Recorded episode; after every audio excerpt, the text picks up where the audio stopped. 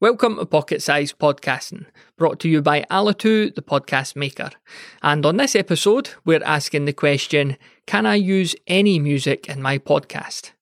The short answer here is no, and any music you hear on the radio or on your favourite Spotify playlist is probably off limits.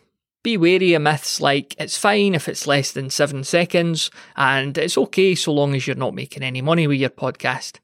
Fair use gets quoted a lot too.